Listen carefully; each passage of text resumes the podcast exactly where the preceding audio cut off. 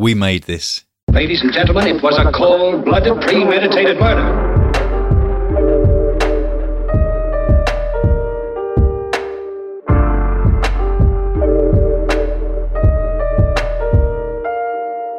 Hi everyone, welcome to another super special episode of Read and Buried podcast. I'm Sarah I'm Frankie. And we have another special guest, the lovely Jack Jewers with us today. Hello Jack. Hello, it's wonderful to be here. Thank you for joining us. We normally start interview episodes with a little bio that Uh-oh. Frankie writes. If anyone's listened to more than one episode of this, they know that I do everything. I think at this point, you don't yeah, I, I just show up basically. Sometimes I've read a book. Helps, but you know. Yeah. No, I have always read the book. I would just like to clarify. I've got a, a base. It's grateful for your time, Sarah, as always. So Thank you. listen, the the um the funny sidekick is a valuable role, even if you haven't read the book. So that can be your thing. If you haven't read it, it's fine. I don't mind. I Don't mind. encourage me because Frankie will absolutely lose it. It's fine. Everything's fine. Right. So on to the bio. Jack Jewers is a filmmaker and writer. His career has been spent telling stories in all media, and his body of work includes film, TV, and digital media. His films have been shown at dozens of international film festivals, including Cannes, New York, Marseille, Dublin, and London's Fright Fest, garnering multiple accolades, including an award for the Royal Television Society and a nomination for Best Short Film by BAFTA Wales. He is also the co founder of the publishing company Moonflower Books, a young UK independent publisher of commercial fiction. The Lost Diary of Samuel Pepys is his first novel, which reimagines one of Britain's greatest historical figures through a 21st century murder mystery lens. Currently living in Surrey with his wonderful wife and scene stealing dogs, Jack is one of the kindest, most generous people you could ever meet. I was going to come out with some sort of quip, but that was a really lovely intro. Thank you very you. much. Thank you. I take sole credit for it. So thank you very much. yes, you you do get the praise as well. Talking of scene stealing dogs, just I'm going to apologise in advance in case Busby the puggle is asleep on the sofa to my right. And if you hear a noise like a kind of possessed muppet, it just means that he's woken up and he's seen a bird outside the window or something like that. So He's on alert. That's a good way to be. I alert at all times. I was uh, lucky enough to meet both Busby and Jack and his lovely wife at the Harrogate. I keep talking about Harrogate because it, I really did get quite a lot of meetings done there, which was really nice. But um, I met you guys there, and I have to say, hanging out with you guys was one of the highlights of my whole weekend because you're both so lovely and you're both so fascinating and interesting, and you've got so much cool stuff going on. So I could just listen to you guys tell stories all day, basically. Oh, that's really sweet you say. It was absolutely a highlight for us too. I think you know by by the end we sort of like bonded over Poirot and various other things. And um, God, the most incredible secondhand bookshop in Harrogate. oh my Um, god. I know with all the kind of signed Agatha Christie first editions and things like that. Uh, but you know, it, yeah, we just really got on, and by the end we were just going like friends, completely. Friends. And that's the other thing, because you also know are, are friends with my other co-host, Adam Roche, who I do the Poirot podcast with. You've worked with him a few times. Yes, absolutely. He, um, Adam, who I've, I mean, I've been a supporter and kind of, you know, social media friend of Adam so almost since the beginning of his uh, Secret History of Hollywood. Um, and he did a voiceover for me on a project I did. Oh, long story short, it was a series of films based around poetry that was like kind of extremely old, um, called Inverse. And he did uh, he did the voiceover for the first episode, which is basically ancient Egyptian erotic love poetry. And You've got a good voice for Velvet that. voice himself. it was absolutely perfect. Um, yeah, he very kindly did, did some work for me then. But yeah, mostly I just I, I know and like and support Adam kind of uh, you know in the sort of social media sphere, and I'm a fan like everyone else. And of course of your new venture as well, the Thank um, you. The labels of the labels, the labors. We don't like labels, Jan. don't like labels, no, uh, which I'm very much enjoying. And yeah, uh, that's that sort of covers it, I think. Yeah. Yeah, I think so. And we are also, this is actually because he may listen to this. He, I think he sometimes listens to the podcast. So, Adam, we Uh-huh. will arrange for you to actually meet Jack in person. We're going to do a, an in person hangout at some point. So, That would be absolutely lovely. We can talk his ear off about um, Madame Satan, which is a film. I should I love Madame Satan. Oh my god, isn't it amazing? The thing so that good. blows my mind about Madame Satan, which um, I should should say for the listeners, is a uh, it's a pre-code well, melodrama, comedy, musical, Insane. action movie. It's a bit of everything from the early 30s. And uh, what I mean by pre-code is that in 1934, uh, Hollywood was sort of well. I mean, it, it, had this this awful thing called the Hays Code imposed upon it, which was basically uh, it wasn't officially censorship because you can't censor under the U.S. Constitution, but it was basically yeah, you can still continue to put what you like in films, but if you do, us and the the Catholic League of Decency and all these other kind of you know conservative organizations will make sure your cinema never shows a film again, kind of thing. And um, and so what it meant was that until the mid 30s, Hollywood was producing this incredibly kind of innovative, often surprisingly progressive, mm-hmm. kind of um, boundary pushing content that then suddenly just completely disappeared. And Madame Satan is a prime example of that. And yeah, a film that we all love. Um, it's fully insane. Utterly well. crackers. Yeah. yeah. Anyway, sorry, I'm digressing into pre-code cinema, and, and we're, we're, we're, here to talk about books and stuff. We but, are. Um, we're here to talk about your book, but also I feel like we could, this could be a nice segue into the fact that you obviously have a passion for history, mm-hmm. right? Because yeah. you talked about it quite a bit there. And also Samuel Pepys.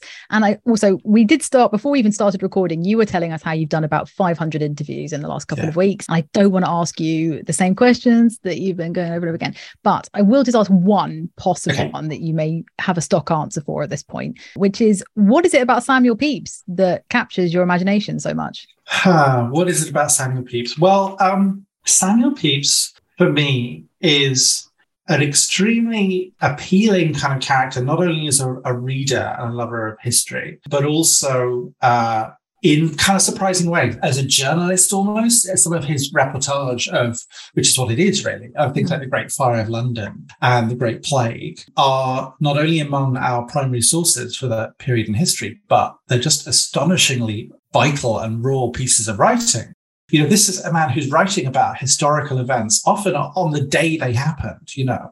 And so you'll get these extraordinary details about one of the most turbulent periods in our history, the 1660s, are followed by, you know, like went to the pub for lunch or you know um, came home had an argument with wife you know went to bed or whatever um, have chilblains or something like that. So it is the kind of the big hitters of his diary, things like the story of the Great Fire in London. Everybody really knows. But the most evocative parts for me will be things like, you know, a description of a carriage ride that they take around St. James's Park. Or, oh, oh one of my favorite bits, um, which is when he's oh he uh, he's trying to avoid some plague victims who are begging by the side of the road, and then one of them kind of like is a bit like oi and spits at him, and then he spends the rest of the day kind of worrying that he's got plague. You know, just stuff that makes him so real and humanizes him because these were his uh, in the diaries that he wrote between 1660 and 1669. These are his raw, unfiltered thoughts, not meant to be read by anybody else. They were actually written in code uh, as well. So, you know, they're they don't always paint him in a good light, which is also quite fascinating as a reader. His failures are there to see as much as kind of the, the more self-aggrandizing aspects. But yeah, I mean, he's he writes this this uh, collection of, of diaries, a million odd words, and then he just stops at the age of 36. And um, he lived for over 30 years after he finished them. And so um, you know, knowing the little bits about his life. You know, we know the basics, you know what he did after he finished writing his diary, but in nothing like as much detail. And yet, the bits that we have paint this kind of tantalizing picture of uh, a life full of kind of soaring highs and crushing lows. He um, he became an MP uh, and then was then almost immediately deposed. He was arrested for treason three times. He spent time in the Tower of London. Um, he kept a lion as a pet briefly. There's a story behind that. Wow. Um, he was accused of, t- of piracy. He was involved in setting up international spy ring. All these things, um, and uh, we don't have anything like the same kind of um, you know detail that we have in pretty much every day of the decade in which he wrote. And so, of course, I then just thought, well, what if, what if he did continue to keep a diary, and what would I have liked to have seen him do next? You know, and that that led to the book. I, I love that your first thought is, I'd love him to solve a murder. Well, yeah, basically. because you know it's um yeah it's a little more exciting than sort of you know went to the office and uh and mind you i mean went to the office pub for lunch you know off to see nell gwyn and a play or whatever yeah perfectly good day but yes my Pepys becomes the sort of detective and almost like a sort of agent of the crown. Yeah, so that sort of fired my imagination too. What I love is that d- despite, you know, solving a murder, amazing, that's still not actually the most interesting thing he did once you list off all his other achievements or, you know, could have done. Appreciate your bits fiction as far as we know. Yeah, although we have had a few like um, you know, a couple of people have sort of commented on like online ads and things going like, well, how do we know this is a real diary? This is not a scam. And I'm like, well, you got me, mate. I'm sorry. Yeah, it is a complete scam. It's not his real work. Yeah, I mean, absolutely. And I do use elements of his his real life in the text. I do um, incorporate those. I also use elements of his life pre-diaries. There's a particular scene, an extremely gruesome scene in it, where he has um, surgery, Mhm. and uh, that that really happened to him, um, but not when I have it happen. So you know, my Pepys, as I say in the historical notes in the back, is not the Pepys. He is a character. Mm. You know, I'm not. I'm not an historian. I'm a lover of history, and so. Though I did feel it was my duty to create a world that felt as authentic as it could and to be as well researched as it could be up to a point, my main duty was to tell a good story. Yeah, that scene, by the way, you did warn Yeah. me about that scene, but wowzers. Did you not just like, was your whole body not uh, seizing up as you typed it as a man in particular? Permanent butt clench. Seriously. it was originally I had it sort of discreetly fade to black. And then um, my agent at the time read the book and he he said, you know, love it, but this is a complete cop out. Show us the scene. And I was like, well, all right. And so um, I researched. I tell you what was worse than writing it, because at least I could take a sort of perverse glee in what I was doing when I wrote it. Worse was the research, because I had to read a lot about pre anesthetic surgery. There's an amazing book, which you may have heard of, called The Butchering Art by Dr. Lindsey Fitzharris. It is absolutely fantastic, but I cannot recommend it as bedtime reading because it's all about the history of surgery before Joseph Lister invented anesthetic. And um, there's a very, very, very graphic description of the same operation Pepys had in that. Um, and various other sources too. And yeah, I'm afraid like what I wrote is not at all exaggerated. That really is exactly how the operation was done. And they couldn't, they couldn't eat or drink. They couldn't, uh, you know, if you were having like, I suppose you're having dental work or something, you could at least get blind drunk. But Mhm. he couldn't. He couldn't have anything in the system, so he had to endure it all completely for real. Um, yeah, which he did in real life, and he he celebrated the anniversary of the operation uh, every year. And in fact, one of the first entries of the diary is his friends coming around to kind of have a kind of boozy party. Brilliant. So-. In your characterization of him, obviously you've drawn from a, a real person to create, but he is a character. But I Yeah. have to say that you painted such a fun, kind of mi- almost misplaced for the kind of adventure that he ends up going on character. Hmm. But I feel that that makes it so much more relatable because that is exactly what I'd be like on that kind of adventure, being like, I don't want to do any of this. Is awful. Like, what are you doing? Thank you. I know exactly. I, I mean, I wanted to make him definitely an anti-hero and a kind of relatable hero. And I know he has this sidekick who's a bit more sort of square jawed, as in Yeah. with Will Hewer, who was also a real man. But yeah, my Pepys is a he's a bit of a coward, he's a bit of a wuss. But you know, the question is ultimately, does he do the right thing anyway? You know, because that I suppose is true bravery, is is Mm. being scared and doing it anyway. It's funny, I just that description you gave there reminded me a little bit of um, do you remember what Eddie Izzard said about uh, Scooby Doo? That he felt that Shaggy and Scooby uh, were true heroes and very important heroes for American culture because they're cowards. They're complete cowards, and um, they don't know what they're doing. They don't know what they're, you know, what they're doing there. They're not brave, uh, and yet they kind of bumble on through these adventures anyway. And so that makes them extremely relatable and very rare among kind of heroic characters. And so, yeah, I suppose there's a touch of that about it, really, isn't there? He is he is complete worth, but he does it anyway. And he overcomes Yeah. it in the end. I mean, no spoilers, but he steps up when he needs to. And that's the difference, isn't it? Yeah, it was. Um, he does step up when he needs to, and I and I suppose that was another aspect of it that in certain ways that are particularly problematic for a modern reader, the real Samuel Pepys was, you know, okay, a complex human being. He was, a, you know, a fascinating man. He was extremely clever. He was very witty. He was very, you know, he he performed an absolutely invaluable service to the historical record by writing the things he did. But he was also a bit of a dick. You know, I mean, he's uh, he was as with many men of his period, he was incredibly misogynistic. You know, he took advantage of his servants in ways that would now, well, I mean, they're ambiguous in the book, but you know, I mean, I think, yeah, if if one is a servant working in the household of a powerful person, I don't not entirely sure you have much say, you know, if if your master kind of comes onto you. And he did a lot of that. And uh, he he exploited people, he cheated, you know, um, in in a modern sense. And I know we have to be very careful to kind of not place our kind of modern uh, and modern values too much on the past, but nonetheless, I think these are universal things. he was also a terrible misogynist, and so therefore, how much do I incorporate that into the book? You know, I was faced with the choice straight on: do I just have him behave in exactly the same way he does in the book, or does that prevent him from becoming, you know, an acceptable hero in our eyes? And so that was it was a juggling act there that. Mm. Um, you know, I did have to kind of decide how I was going to approach that. Well, along those lines, one of the questions that we ask every author that we interview is if you had to be a character from your book, who would you be and why? Ooh. And I'm very intrigued to hear who you say. oh, okay, okay. Well, let me think.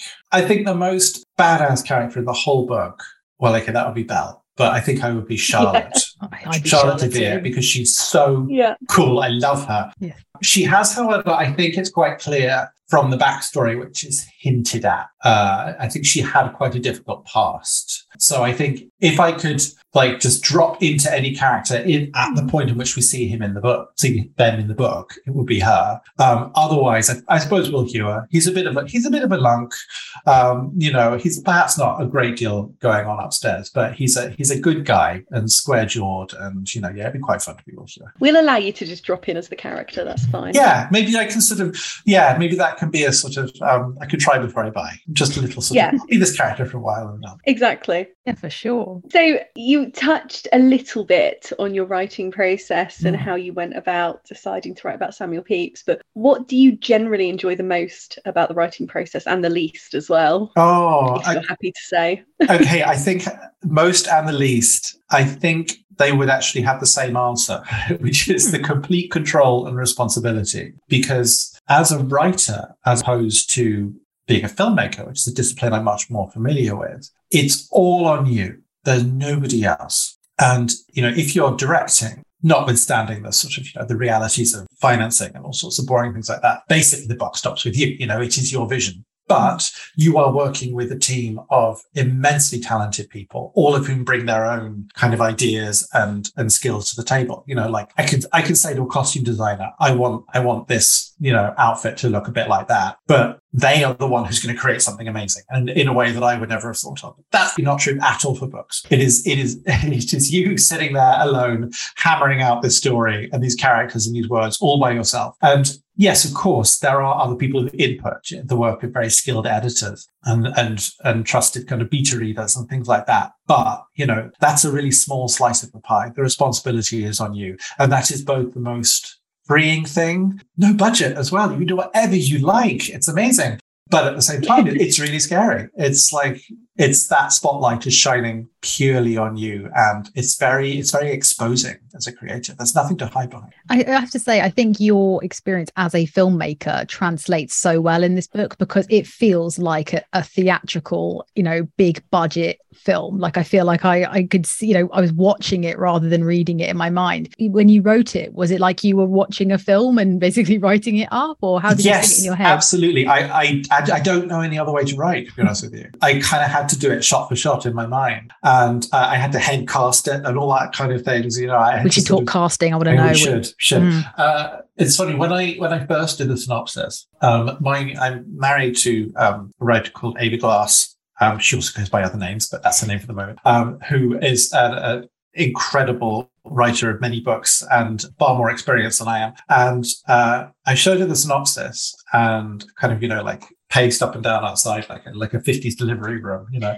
Um, and then I kind of said, "Well, so what do you think?" And she said, "I think it's really good. It's just it, it's a little long." And I said, "Well, well." What do you mean? She said, "Well, it's thirty-six pages long." Synopsis. synopsis. I know, and I was like, "Well, how long a book synopsis usually?" And she said, "Well, it's usually a page."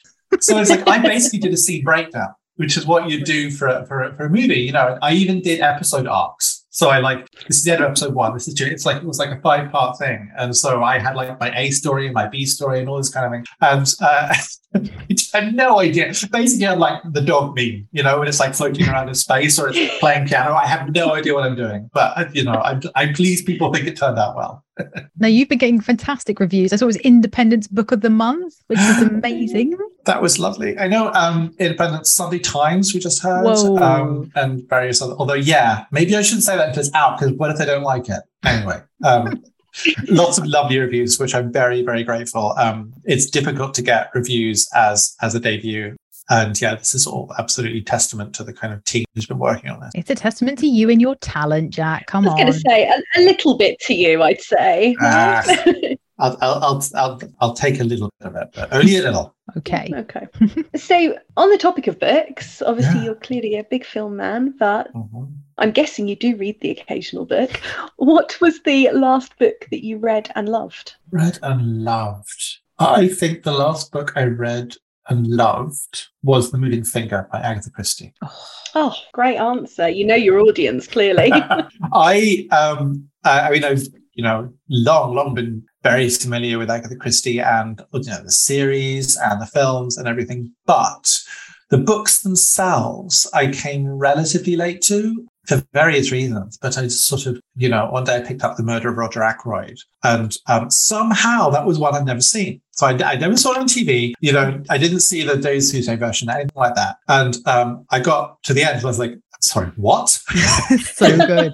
yeah, yeah, wait, you can't do that. well, she did. Um, and then I was just absolutely hooked and I sort of mainlined them, you know, ever since really. But yes, The Moving Finger was the last book I read that I absolutely adored. It also has an amazing audiobook narrated by Richard E. Grant, who um, should just narrate everything. He's absolutely perfect. And um, it, it, for me, encapsulates how she created, she had this habit of creating a kind of contained world in all of her stories. You know, um, sometimes, sometimes it was like a locked room mystery sort of thing. But even when it wasn't so much that, the characters who uh, just kind of exist in the orbit of whatever's going on, who are absolutely irresistible and completely follow the adage that, you know, there are no minor characters in a book. You should you hmm. should approach minor characters as people who could have their own books, they just haven't been written. And I can't think of any book for which that's more true than The Moving Finger. I it's a magnificent piece of work. That's a great shout. Can't go wrong with Agatha Christie. Yes, Sarah You've said made you. Frankie's day. he knows what he's doing. He knows what, how he have to please a crowd.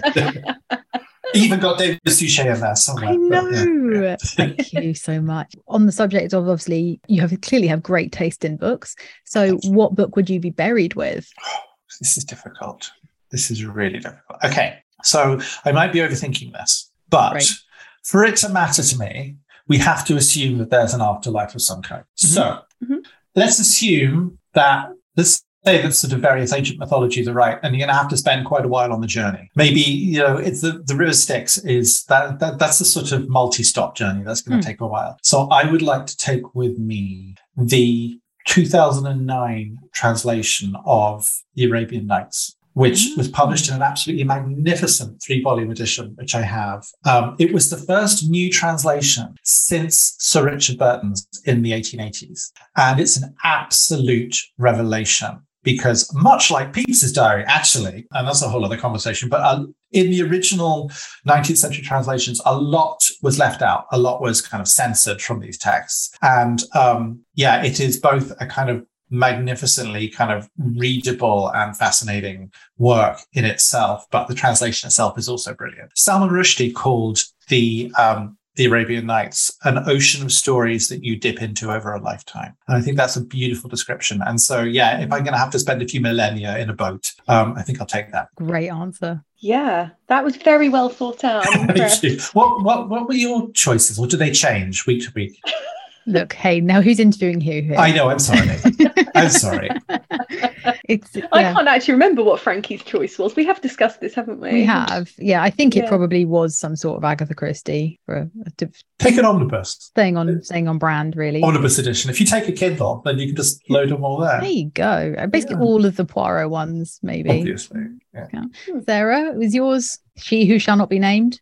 yeah, mine, mine would be Harry Potter. Mm. Um, not because I support J.K. Rowling. Let's just swiftly move past this. I should have said actually before we um we stuck we buried you. Um, it's because Yeah. unfortunately you died on death row. I forgot Oh, to no. mention that. Yeah. Mhm. What do you think you did? Oh, I, I, I okay. I think it was probably in some banana republic somewhere, and I, cre- I, I transgressed some local law that I had no idea, and so the generalissimo arrested me and threw me in jail. And he didn't, he didn't like, I don't know. Maybe I made a joke trying to be kind of, um, you know, charming and personable, and he took offence, and that's it. Yeah, Mm. that seems like a, a death row worthy offense. Karma. you know. yeah, I sorry don't about know. I mean, you could swing it as some sort of treason, I'm sure. Probably, probably, Pepys. yeah, like Pepys, exactly. Well, Yeah. At least he got let off several times, but Yeah.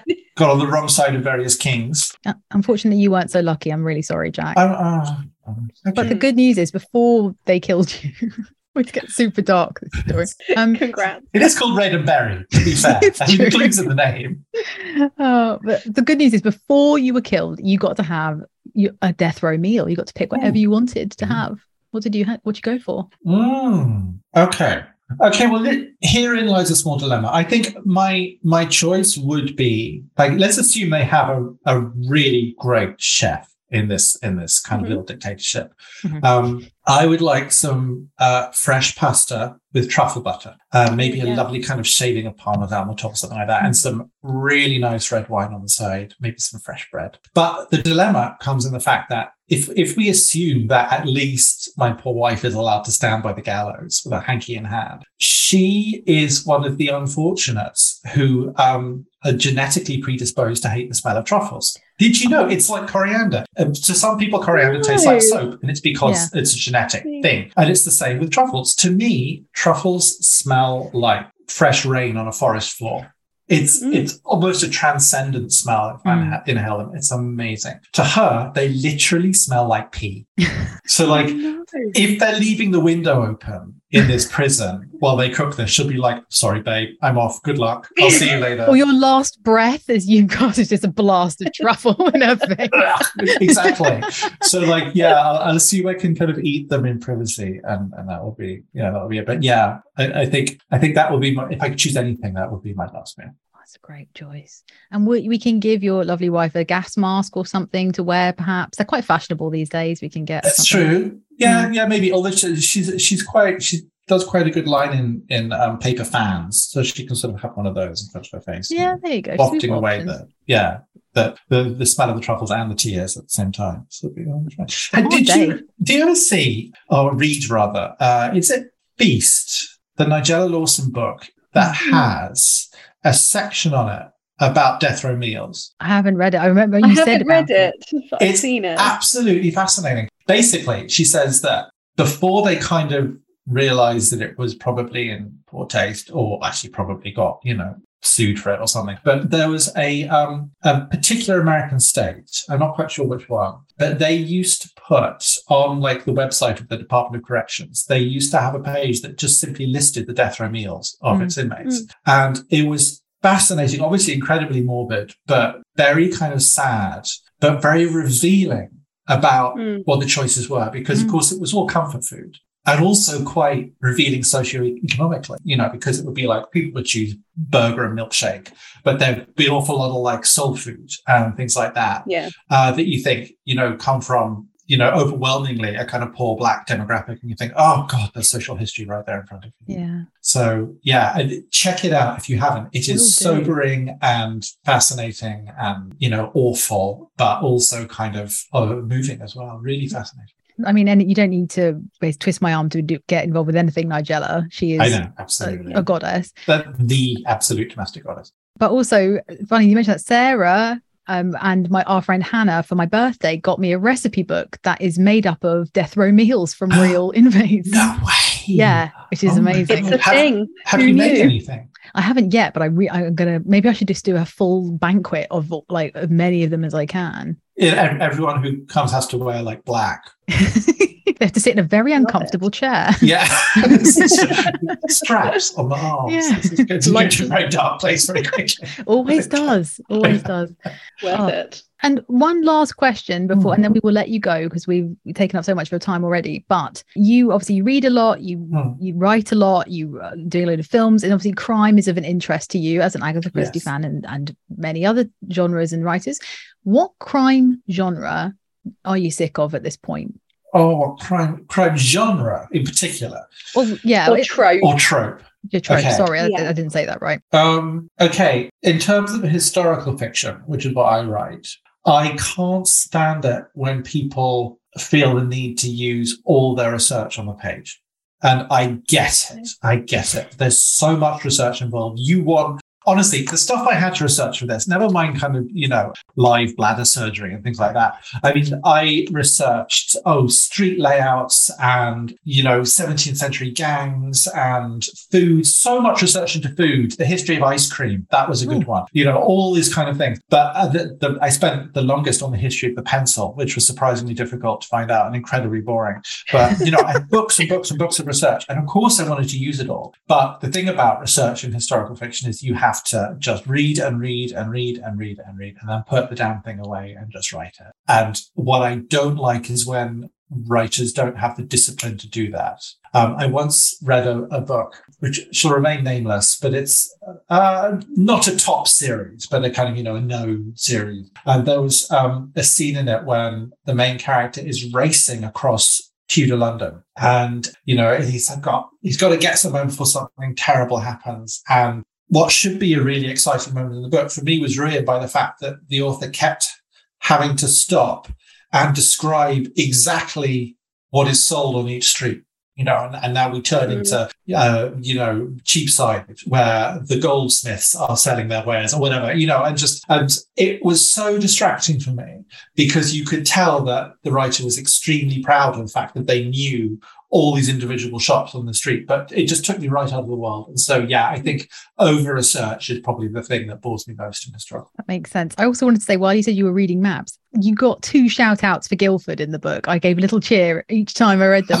Yay, Guildford! yes, Guildford. Pepys went to Guildford a few times. It appears in his real diary. And in fact, the Red Lion, where he stays briefly in my book, is, is a place that he did stay. If for real, I can't remember whether that was a place he didn't like because he got fleas there. He was always getting fleas in, in bed lice and things.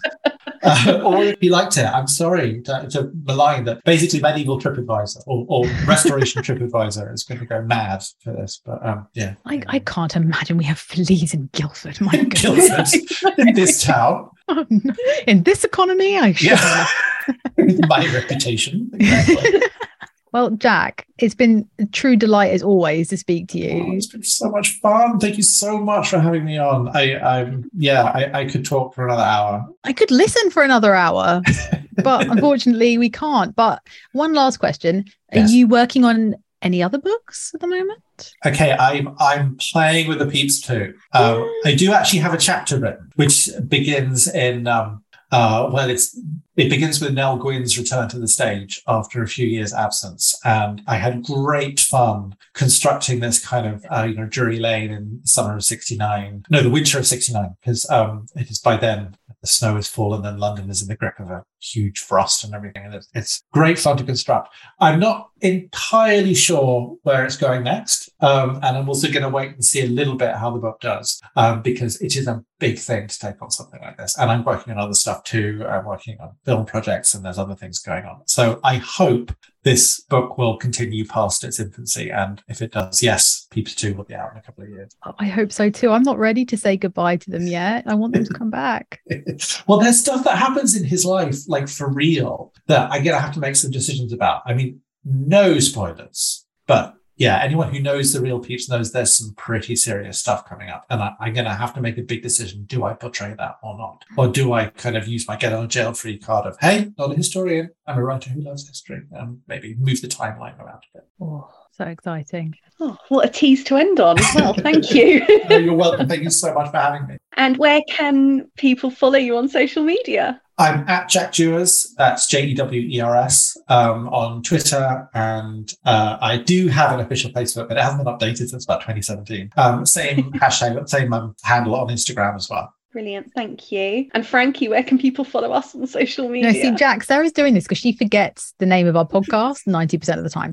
So people can follow us on social media at Read and Buried Podcast. If you just search that, you'll show up and yeah, at least someone will know what it is then. There can't be that many podcasts called Read and Buried. I was shocked that there isn't, to be honest with you. I thought. Hmm. It's a great name. It's really Thank good. you. Although I do keep calling it Denberry, which makes it sound So more does metal than it already is. Yeah, that's where my issue comes in. I once spent several minutes searching dead and buried on Instagram and getting Okay. very confused.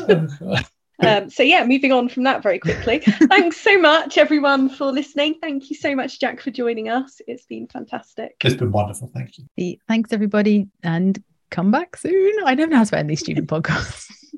Bye. Bye. Hi, folks, this is Tony Black, co host and producer of Between the Notes, a podcast all about the music of film and television. Myself and co host Sean Wilson delve into a range of topics, including brand new film score releases, So four four notes can, can communicate the primal vengeance and rage of Robert Pattinson's uh, Pattinson's I should say uh, interpretation of, um, Yeah, I've heard of- that a couple of of Batman. Yeah, focuses on specific composers such as Ennio Morricone, just to put this in context, Gwyneth Paltrow got an Oscar before Ennio Morricone did. I mean, how does that? how, how, how, do- how does that work? and special episodes focusing on topics like adventure movie scores. I think that principle is consistent all the way through Conan because it has to be because it, it, it is an opera in which the music is the dialogue. We're available on all podcast platforms and on social media at Between Notes Pod on Twitter and Facebook. So please subscribe, get in touch, and join us to discuss the sounds of cinema and television between the notes.